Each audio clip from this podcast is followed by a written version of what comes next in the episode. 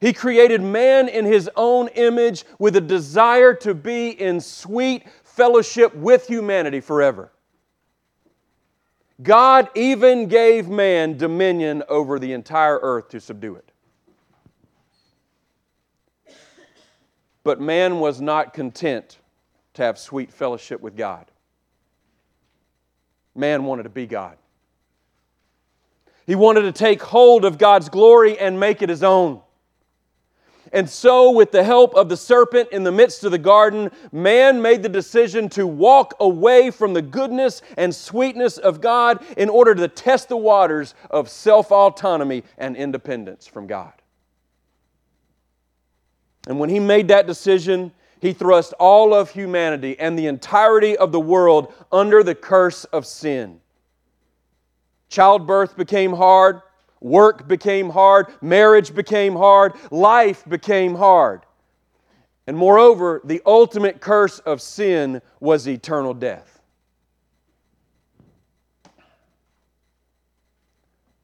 But God, in His great love and for His own glory, was unwilling to stand idly by and watch all of humanity perish forever.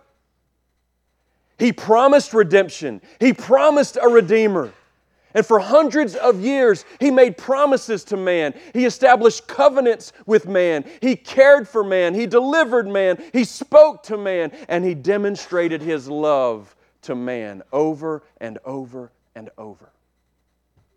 And then, all of a sudden, and for His own glory, the second member of the Trinity, the Son of God, broke into human history and was born of a virgin, fully God and fully man. Fully human and yet fully divine. And he lived a perfect, holy, loving, sinless, compassionate life. He healed the sick. He raised the dead to life. He made the blind to see. He made the deaf to hear. He made the lame to walk. He loved the unlovable. He touched the untouchable. He embraced the outcasts. A demon possessed man named Legion met Jesus by the shore, and Jesus saved him and then commissioned him to be the first Christian missionary. A woman caught in the very act of adultery, met Jesus, and Jesus saved her life and commissioned her with these words Go and sin no more. A greedy tax collector met Jesus on the roadside, and Jesus saved him and made him an ambassador of Christ to the Jews. Jesus Christ lived perfectly, he loved powerfully, and he served humbly. And, brothers and sisters, he lived the life that you and I are supposed to live. And what did he get for it? He got jealousy and envy and hatred. Ultimately, torture and murder at the hands of sinners like you and me. But more than that, more than that, he was punished by God the Father as if, as if he had lived the kind of life that you and I have lived. Lying, deceiving, lusting, bragging, cheating, hating, slandering. God the Father exercised righteous wrath on his sinless Son. Why? Because we needed redemption. We needed a Redeemer. And so, he made him who knew no sin to be sin on our behalf, that we might become the righteousness of God in him. And once the penalty was paid, Jesus Christ cried out, It is finished. And he was buried. But on the third day, he rose from the dead. Yeah. Defeating death, sin, darkness, and hell itself. The victory was won so that anyone who believes in Him, who believes in Jesus Christ, can have eternal life and know God and have sweet fellowship with Him and live for His glory and experience His blessing. You can be rescued from the power of sin and the pollution of sin and the penalty of sin. You can be saved to the power of Christ's resurrection, to the purity of Christ's righteousness, to the presence of Christ's glory forever and ever and ever. You can be indwelled and fueled and empowered by the Spirit of the resurrected Christ. All you have to do is confess with your mouth that Jesus is Lord and believe in your heart that God raised him from the dead. Yeah. And you know what? You will be saved. Yeah. And I want you to know this morning, brothers and sisters, that that is the gospel. True. That is the good news right. of salvation in Christ.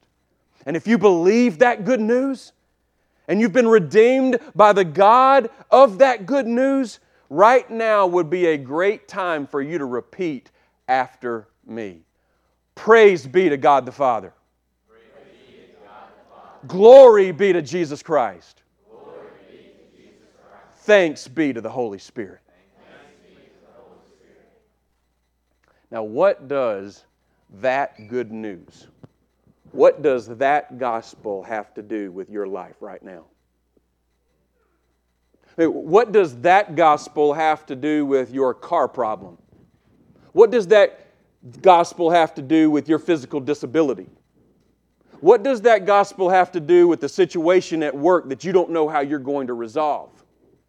What does that gospel have to do with a family relationship that you're experiencing right now that is creating all kinds of anxiety as you go to bed at night? What does that gospel have to do with your life right now? And I just had a young child answer that question with her lips, and she said, Everything. Right. Everything. And it does. It absolutely does. Please turn to Philippians chapter 4. This morning, we're going to finish our study in the book of Philippians. Philippians 4, verses 10 through 23. And the Apostle Paul answers those questions that I just asked you at the end of this letter. Because you see, that gospel message that I just preached to you in about seven minutes is the same gospel message that the Apostle Paul preached to the, to the citizens at Philippi over 1900 years ago. It's the same message that they believed. It's the same message that they staked their life on. It's the same message that helped them live for the glory of God. And so let's see how Paul finishes this letter to this church he loves so dearly. Philippians chapter 4, verses 10 through 23. I rejoiced in the Lord greatly that now at length you have revived your concern for me. You were indeed concerned for me, but you had no opportunity. Not that I'm speaking of being in need, for I have learned in whatever situation I am to be content. I know how to be brought low and I know how to abound. In any and every circumstance, I've learned the secret of facing plenty and hunger, abundance and need. I can do all these things through Him who strengthens me. Yet it was kind of you to share my trouble. And you Philippians yourselves know that in the beginning of the gospel, when I left Macedonia, no church entered into partnership with me in giving and receiving except you only. Even in Thessalonica, you sent me help for my needs once and again. Not that I seek the gift, but I seek the fruit that increases to your credit. I've received full payment and more. I'm well supplied, having received from Epaphroditus the gifts you sent a fragrant offering a sacrifice acceptable and pleasing to God. And my God will supply every need of yours according to his riches in glory in Christ Jesus. To our God and Father be glory forever and ever. Amen. Greet every saint in Christ Jesus. The brothers who are with me greet you. All the saints greet you, especially those of Caesar's household. The grace of the Lord Jesus Christ be with your spirit.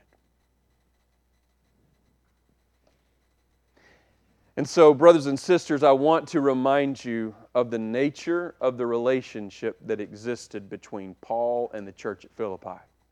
Because in reminding you of that relationship and walking through their partnership in the gospel for a few minutes will help us understand everything that he just said. So, Paul goes into this city of Philippi and he begins to preach the gospel to a people who don't know the gospel, who haven't heard the gospel.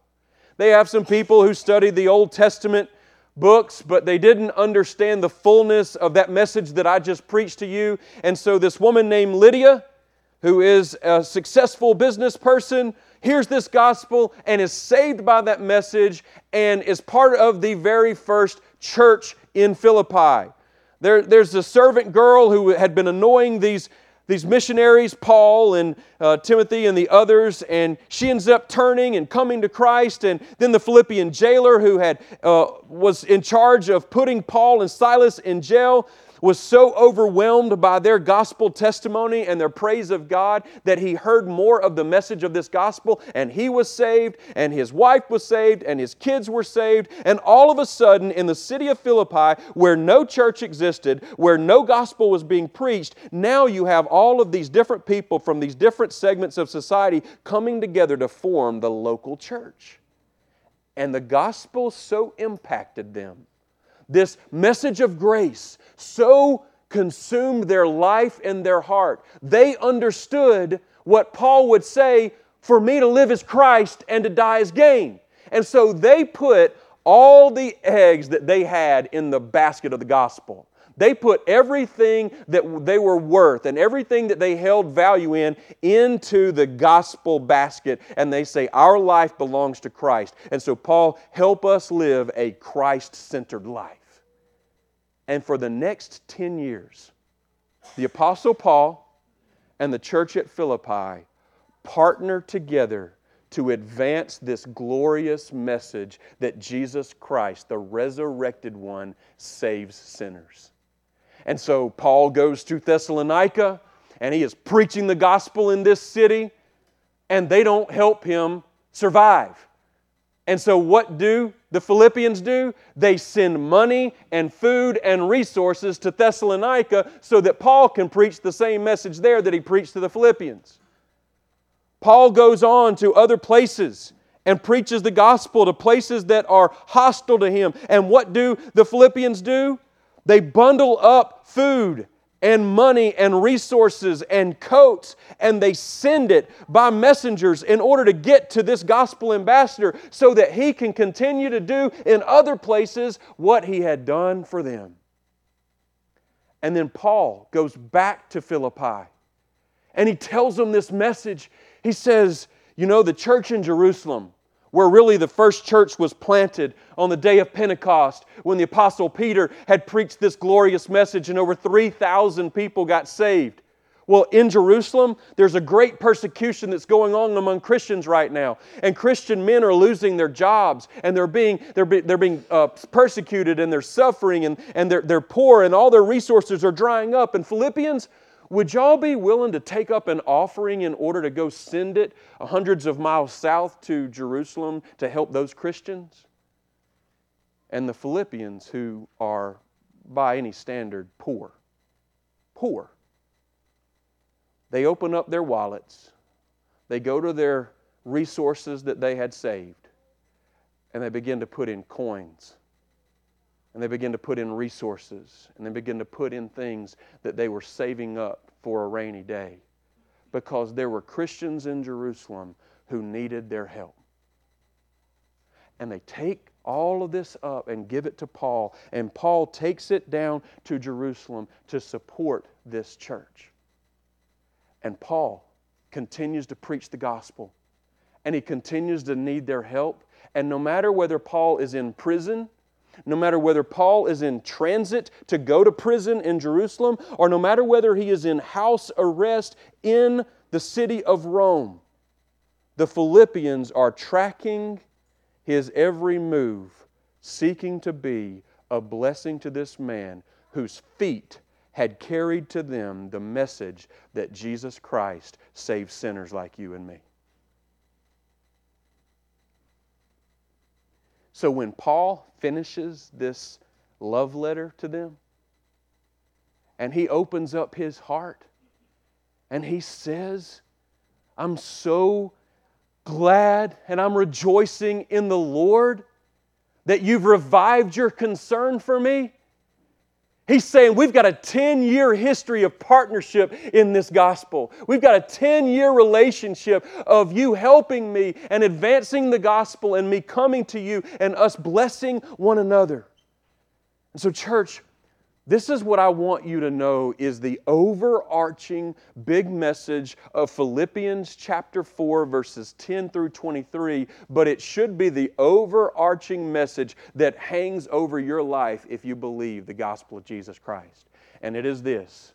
God's gospel power provides everything that you need to be joyful and fruitful in every situation you'll ever experience for the rest of your life. I'll repeat it God's gospel power provides everything you need to be joyful and fruitful in every situation you'll ever experience for the rest of your life. And when I say God's gospel power, I mean the same power that raised Jesus out of the tomb on that Sunday morning is gospel power, and it belongs to you. You see, when Jesus resurrected from that tomb and when he revealed himself to his disciples, he said, I'm going, but it's okay because I'm going to send my spirit. And my spirit is going to indwell you. My spirit is going to fill you. My spirit is going to seal you so that you can know the dunamis, the power, the power that belongs to me and that resurrected me. And so, God's gospel power, that is, His resurrection power, provides everything that you need to be joyful. And we have said that joy is an inner delight expressed in an outer gladness that does not depend on circumstances. It does not depend on situations. It does not depend on good health. It does not depend on a big check account. It depends on one thing and one thing alone that you know the resurrected Savior, Jesus Christ. That you belong to Him and He belongs to you.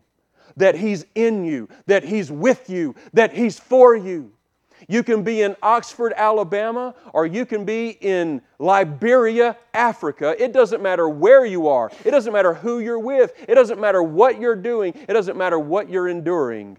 Christ is with you and He's for you. And so God's gospel power provides everything you need to be joyful, to have a delight that you know Him, that He knows you, and that you're in Him, and that He's in you. And not only joyful, but fruitful. And we, we may be willing to embrace the idea that we can have joy no matter what our circumstances are. But we're often inclined to think that we just cannot be fruitful for Jesus if our circumstances are bad. And Paul is saying you can be fruitful for Jesus because your circumstances are bad. Right. By fruitful, Paul would mean, and Paul does mean, you can take what God has given to you and you can magnify the worth and the glory and the honor of Jesus Christ the Lord. You have that capacity. It doesn't matter whether you're single or married. It doesn't matter whether you're a child or whether you're an adult. It doesn't matter whether you are rich or whether you are poor. It doesn't matter whether you are physically suffering or physically on top of your game. You can magnify the glory of Christ through your life if you have joy in Him and Him alone.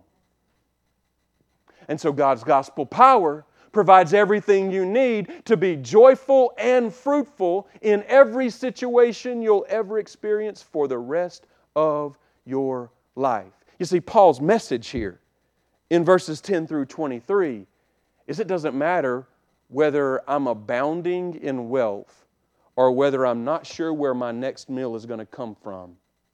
Not only am I content, but I have learned to magnify Christ when I am wealthy and when I am poor, when I have a super abounding riches and when I am in great need. Because this is the thing my contentment and my ability to magnify God does not rest on my physical ability or on my material possessions. It matters on my heart given over to this Christ who has lived on my behalf, died on my behalf, and resurrected on my behalf.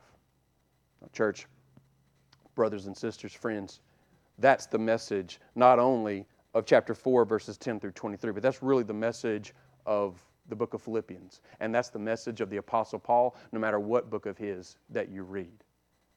And so, what I want to do right now is I want to give you three ways. I want to give you three ways the gospel demonstrates its transforming power. Three ways the gospel demonstrates its transforming power because that's what he exposes here. All right, first, the gospel produces a community of people who are marked by authentic love and long term partnerships. The gospel produces a community of people who are marked by authentic love and long term partnerships. Now, the way he closes this letter, we're not going to be able to just walk through chronologically, exactly line by line. We're going to have to see, we're going to have to kind of treat it the way he treats it. So look down at verse 10. He said, I rejoice in the Lord. I'm delighting in the Lord. I'm expressing my gladness in the Lord that you've revived your concern for me. Oh man, you've been concerned for me. You've loved me. You've cared for me. Your mind, that, that word concern right there, phroneo, your mind has been on my life and on my circumstances. No doubt about it. But you had really no opportunity to care for me because of the distance, because of my circumstances, because of your circumstances. And then he goes in in verse 11 through 13 and he actually gives kind of an excursus. This is kind of a parenthesis that we'll get to in a few minutes. And so look down at verse 14. He says, You provide your concern for me now. Yet it was kind of you to share my trouble, to partner, koinoneo, to share my trouble. And you guys know, you know in the beginning of the gospel when I brought that message to you and then I left, that nobody entered into partnership with me in giving and receiving except you. In Thessalonica, you helped me and you met my needs. But I want you to know it's not the gift that I sought then and that I'm seeking now, but it's the fruit. It's the fruit that is produced from your partnership. Now, church, I think it is absolutely critical for us to understand that the Apostle Paul is not consumed with or concerned with saying, Send me more stuff, get me more money, give me more resources, please send me more coats, please do this for me, please do that for me. No, and notice he doesn't even directly thank the Philippians. Is he thankful for Philippians? Absolutely. But who does he say he's rejoicing in? He's rejoicing in Christ. He's rejoicing in the Lord. And so, church, what I want you to know is that Paul understood what gospel partnership was about. The, the Philippians understood what gospel partnership is about. This is about advancing the gospel. And so, I'm going to be content with what God has given to me and what you guys have supplied, and I'm going to rejoice in the Lord in that, understanding that we are partners and we're both advancing the gospel and having a, uh, our account boosted as we partner with one another in this advancement. Look further. He says, I've received full payment and more. I'm well supplied, having received from Epaphroditus, that is the Philippian church member, who has come down and brought these various gifts to me in house arrest. And how, what does he call it? He calls it a fragrant offering, a sacrifice acceptable and pleasing to God. I want us to meditate for a moment. I want to ask you what smells do you really, really enjoy?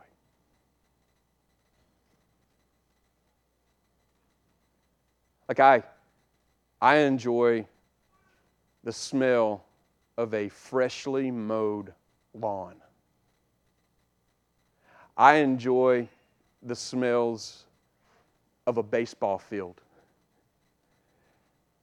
I enjoy the smells of things in our house that have a specific uh, odor to them, but signify that somebody's around.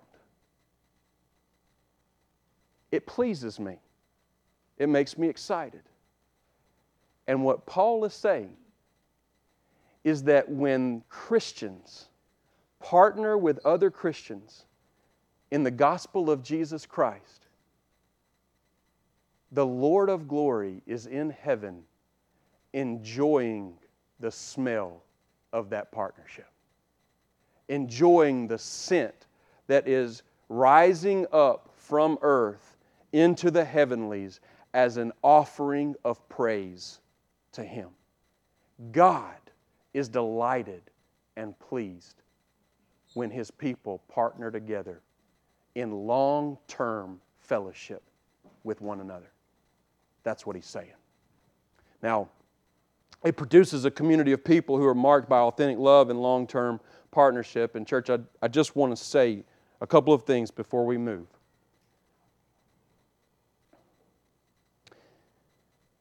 We're not a country club or a social club or some other type of organization that is really bound together by some earthly or temporal goal.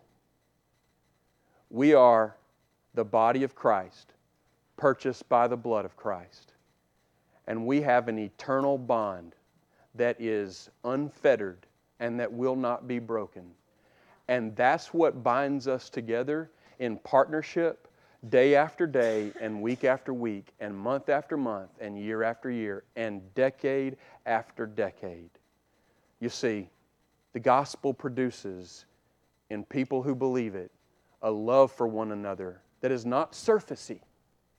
It's not, it's not superficial. It's not temporal. It is deep and abiding and real and sacrificial and loving and strong and is willing to do whatever has to be done to promote the good in another person and the glory of God in their life. That's what gospel partnership is, and that's the power of the gospel that Paul is talking about. The second way in which God's gospel power is demonstrated is that the gospel produces a contentment that relies not on great circumstances, but on a great Savior.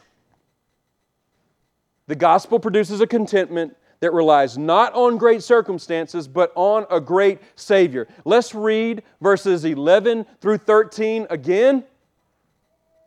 He says, Not that I'm speaking of being in need, for I have learned in whatever situation I am to be content.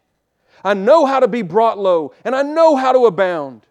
In any and every circumstance, I've learned the secret of facing plenty and hunger, abundance and need. I can do all things through Him who strengthens me. Now, my guess is, is that everyone in this building today could recite Philippians chapter 4, verse 13. Some of you are familiar with uh, a satirical, uh, I guess, electronic publication called the Babylon Bee. On April 1st, Babylon Bee had the heading on uh, this article context of philippians 4.13 officially abandoned atlanta georgia According to multiple sources, evangelicals across the nation have quietly confirmed that the one thing Christ will not strengthen them to do is understand the context of Philippians 4:13. As of Friday, it has officially been abandoned. Quote, At best, we can say it has something to do with the other things the Apostle Paul says in Philippians 4. Born again Christian Richard McPhee told reporters. Exactly what those things are, I don't really know. I'm not a scholar, I'm just a man with a Bible trying to do what it tells me. Don't put this on me. Dan Jeffries says, Seems pretty clear cut. I can do all things through Christ who strengthens me. That's it. Pressed to define all things, Jeffries laughed nervously. Come on, it's obvious. It means like what I want to do. The other day it was 225 on the bench, and I nailed it. God is so good. Tina Carrera, who leads a weekly Bible study at her home, says you have to break it down and examine each word. All means any or whatever, and things refers to stuff or other things, things that may be on your heart. So I think the meaning is pretty clear. I have no further comment. Reporters found local man Dan Hensborough reading his Bible in a local coffee shop after the announcement, and he was defiant. Of course I know the context. Philippians 4:13 is my life verse. It's my mantra when I'm struggling to stay on task online or stay awake in a movie or even when I have to take the trash out and it's really heavy. Wait. What does context mean again? Church, this is a great opportunity for us to understand the essence of Christianity through a verse that is probably the most abused verse among Christians in America. Look down at the passage and let's just walk through it.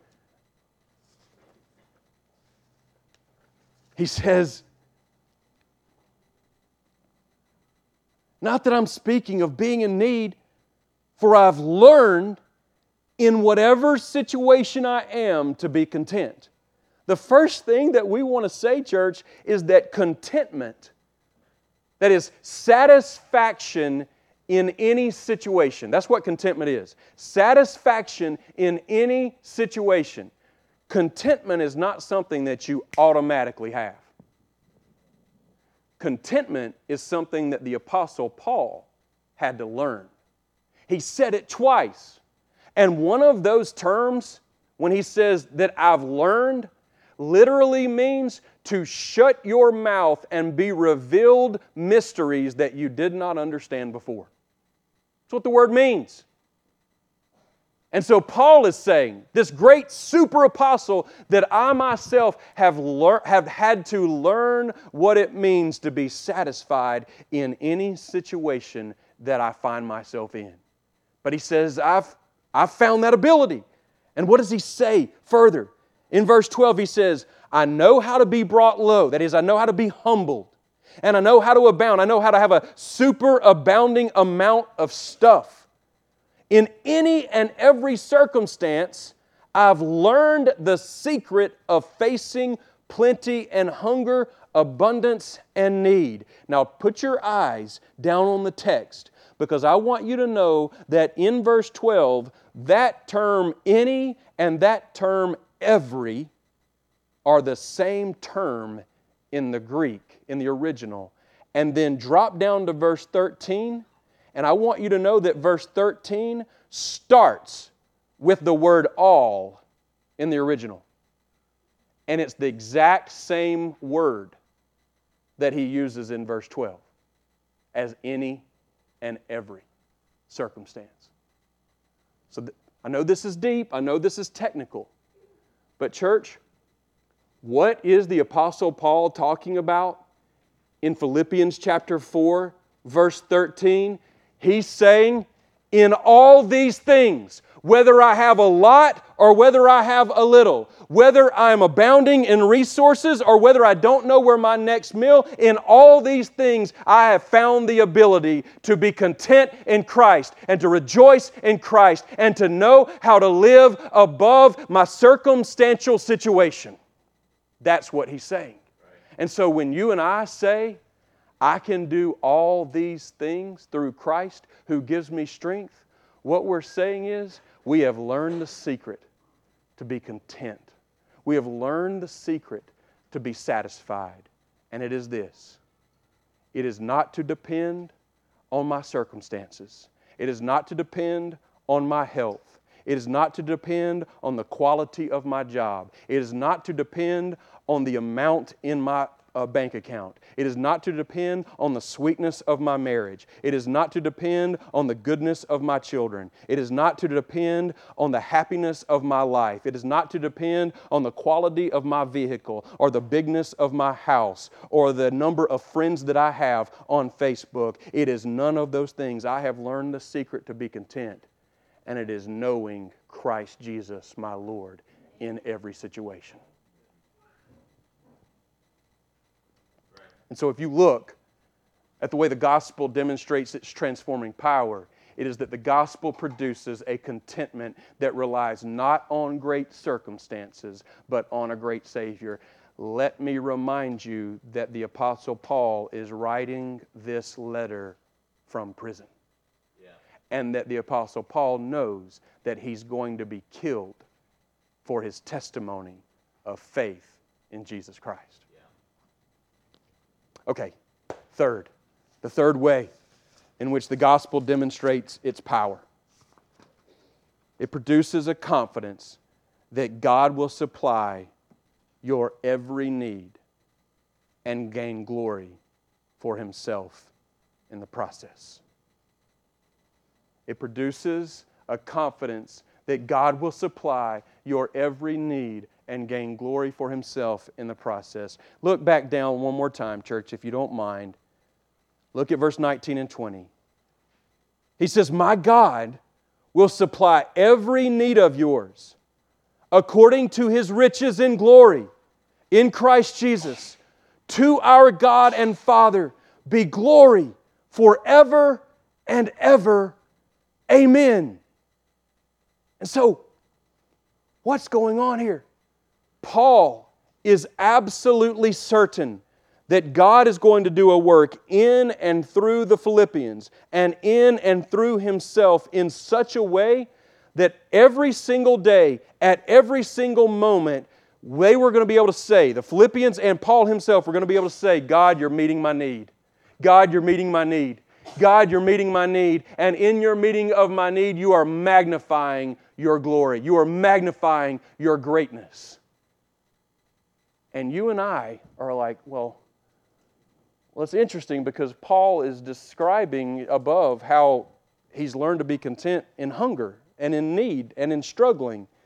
And doesn't this seem to not like square up with what he's saying here? Like, if we've got needs for food, isn't God going to supply us food? If we've got needs for a better marriage, is God not going to supply a better marriage? And, and what Paul is wanting everyone to do is to redefine the nature of our need. Let me ask you this question, brother and sister. What do you need? What, do you really need? I believe Paul would say the one thing that you really need is Jesus Christ.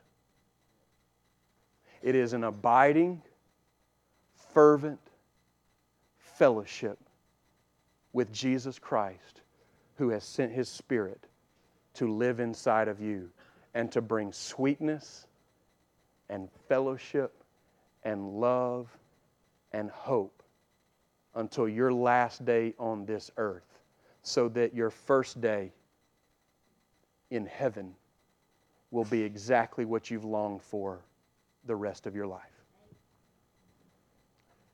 Church, I want to ask you to do something interesting. I want to ask you to turn back to Romans. Romans chapter 8. Paul really expounds on this idea in Romans chapter 8.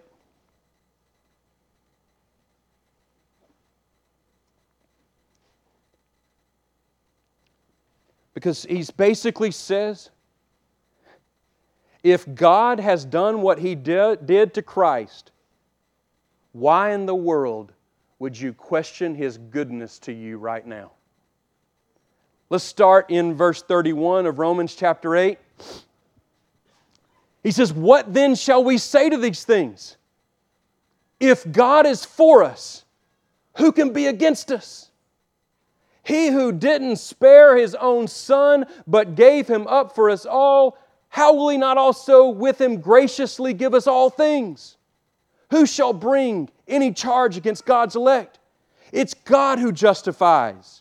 Who's to condemn? Christ Jesus is the one who died. More than that, who was raised, who's at the right hand of God, who indeed is right now interceding for us. Who shall separate us from the love of Christ? Now, catch this, brothers and sisters. Shall tribulation or distress or persecution or famine or nakedness or danger or sword? As it's written, for your sake we're being killed all the day long. We're regarded as sheep to be slaughtered. If I could catch your eyes for just a moment, if you came to an Easter service today expecting to hear that God wants to make your life physically and materially better, you came to the wrong church service. Because right here, He's saying, you may suffer, you may be persecuted, you may be sawn in two, you may be pierced, you may die. But this is the glorious message. Look back down. In all these things, whether you are naked or whether you are persecuted or whether you experience famine or danger or sword, in all these things we are more than conquerors through Him who loved us. For I am sure that neither death nor life, nor angels nor rulers, nor things present nor things to come, nor powers, nor height, nor anything else in all creation will ever be able to separate us from the love of God in Christ Jesus our Lord. So, if you would right now, you can close your eyes, bow your heads, you can close up your notes. I want us to have a time of meditation on this Resurrection Sunday, on this day that we celebrate the conquering King, Jesus Christ, I want to ask you if you have embraced these three realities.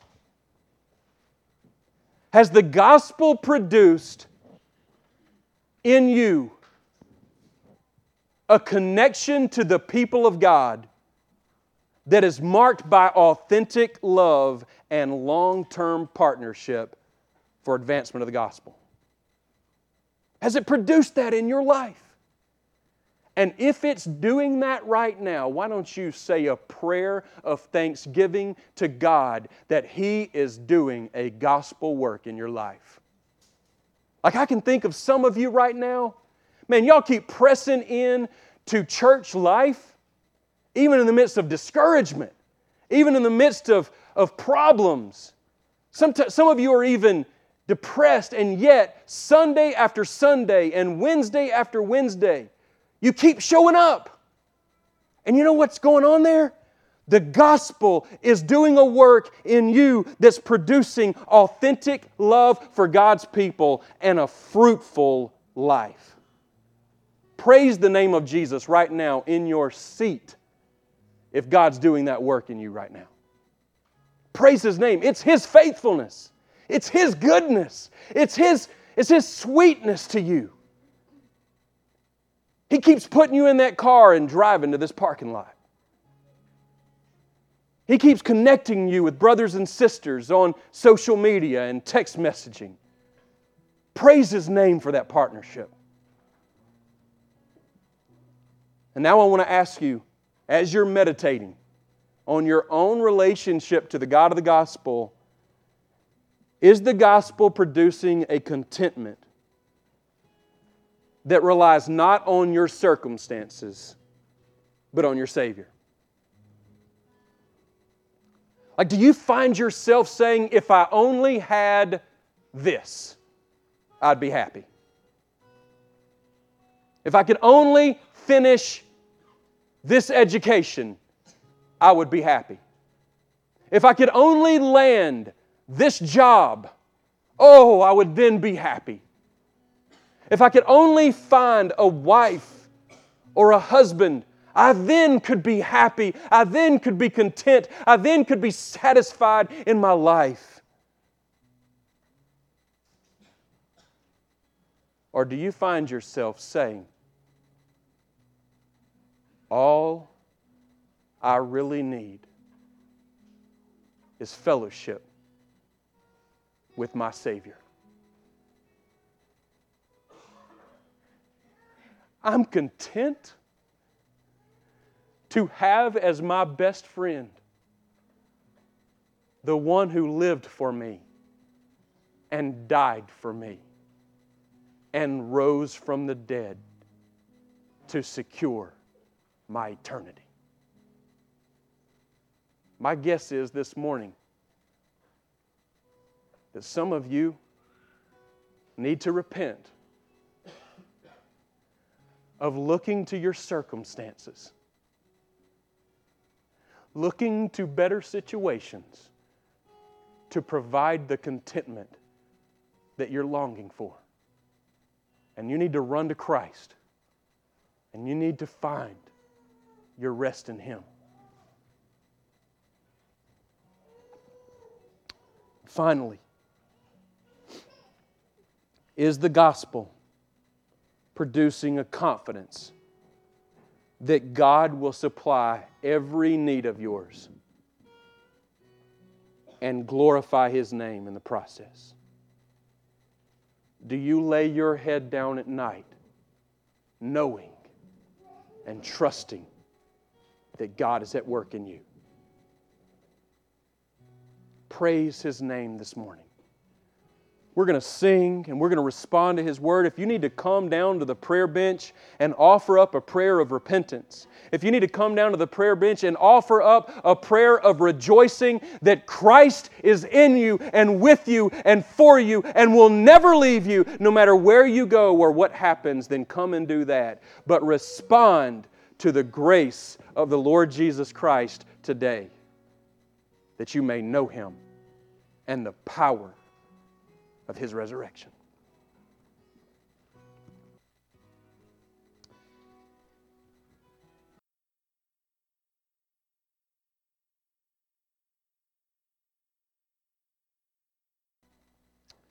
It was spring, but it was summer I wanted. The warm days and the great outdoors. It was summer, but it was fall I wanted. The colorful leaves and the cool, dry air. It was fall, but it was winter I wanted the beautiful snow and the joy of the holiday season. It was now winter, but it was spring I wanted the warmth and the blossoming of nature. I was a child, but it was adulthood I wanted the freedom and the respect. I was 20, but it was 30 I wanted to be mature and sophisticated. I was middle aged, but it was 20 I wanted the youth and the free spirit. I was retired, but it was middle age that I wanted, the presence of mind without limitations. My life was over, but I never got what I wanted. I want to ask you this morning have you got what you wanted? I want to tell you, as a sinner, who's been saved by the grace of God through the gospel of Jesus Christ, I can say 100% with all my heart, I have what I want. I have Jesus Christ. You can't take him away from me. The world can't take him away from me. Satan can't take him away from me.